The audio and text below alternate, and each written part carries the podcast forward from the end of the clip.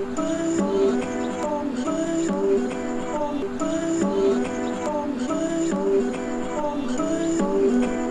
just trying to make it all make sense. The More. You Know. Podcast.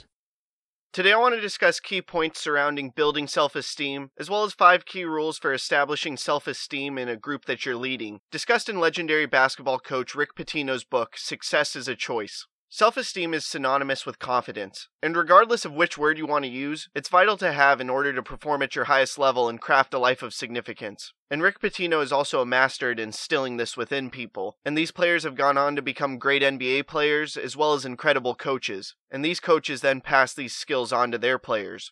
You must understand that self esteem is vital to achieving anything. You must not only feel good about yourself, but feel that you can perform at your highest levels and accomplish great things. So, I'm first going to go through his key points for establishing self esteem within yourself, and then from there go through some key rules to establishing self esteem among your team that you're leading. So, the first key point is that self esteem is directly linked to deserving success. If you've established a great work ethic and have begun the discipline that is inherent with that, you'll automatically begin to feel better about yourself. Then, his second key point is that you do have control over your life. Your success or failure is up to you.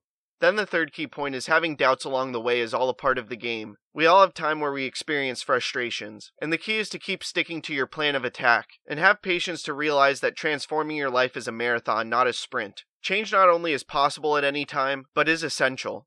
After that, his next key point is self esteem has to be earned to have significant value.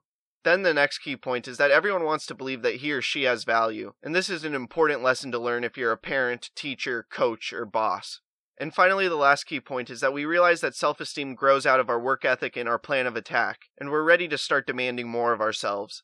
And now that we've gone through Rick Pitino's key points for gaining self esteem yourself, I now want to go through his five key rules for instilling self esteem among a team. The first key rule is to help each person see themselves as having a significant role, no matter what it might be. Everyone needs to understand that they're essential to the group's success, and that it's the sum of all parts that make up the whole. Then his second key rule is to develop a significance for the group. Just being a part of an organization isn't enough. Everyone must feel that they're a part of something important, and they're not just putting in time.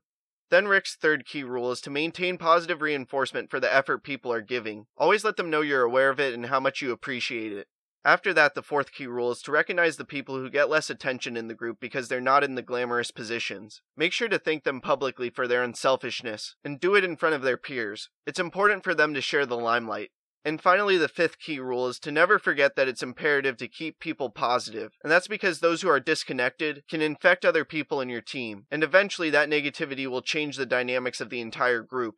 Having self esteem is so important, and if you're a leader in any extent, you must do your best to instill self esteem among all of those in the team that you're leading. Having higher confidence is crucial to performing at your highest level and doing the best you can in the present moment. And because of this, you must be able to establish self esteem in order to craft a life of significance. Personal development is something often not shared with those in high school, college, and recent graduates, even though it could drastically minimize failure and mitigate struggles. I wrote The More You Know, a young man's guide to living a life of significance and fulfillment to make a change to that. My motivation for writing the book was to impact those between 15 and 25 searching for something more or feeling stuck. And reading this book will transform your life, instilling the necessary principles, concepts, and philosophies, enabling anyone to create a life of significance that changes the world. You will learn about jumping in the deep end by taking opportunity, handling family, friends, and a big network, relationships and sex, significance over success, gratitude and appreciation, justifications, empathy, authenticity, being no different than those you look up to, being the hero of your own movie, having a choice and understanding what's in your control, focusing on you, life not being all butterflies and rainbows, the fact that it could always be worse,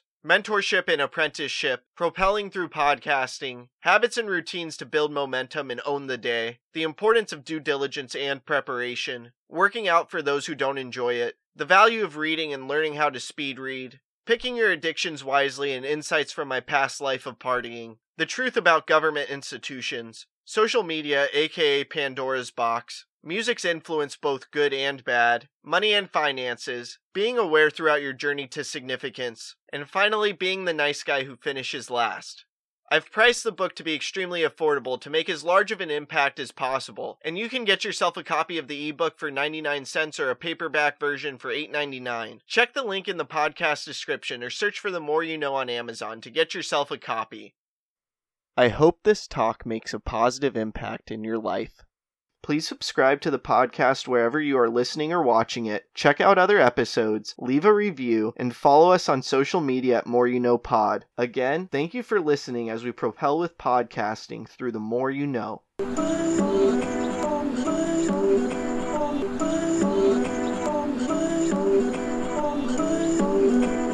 just trying to make it all make sense. The More. You Know. Podcast.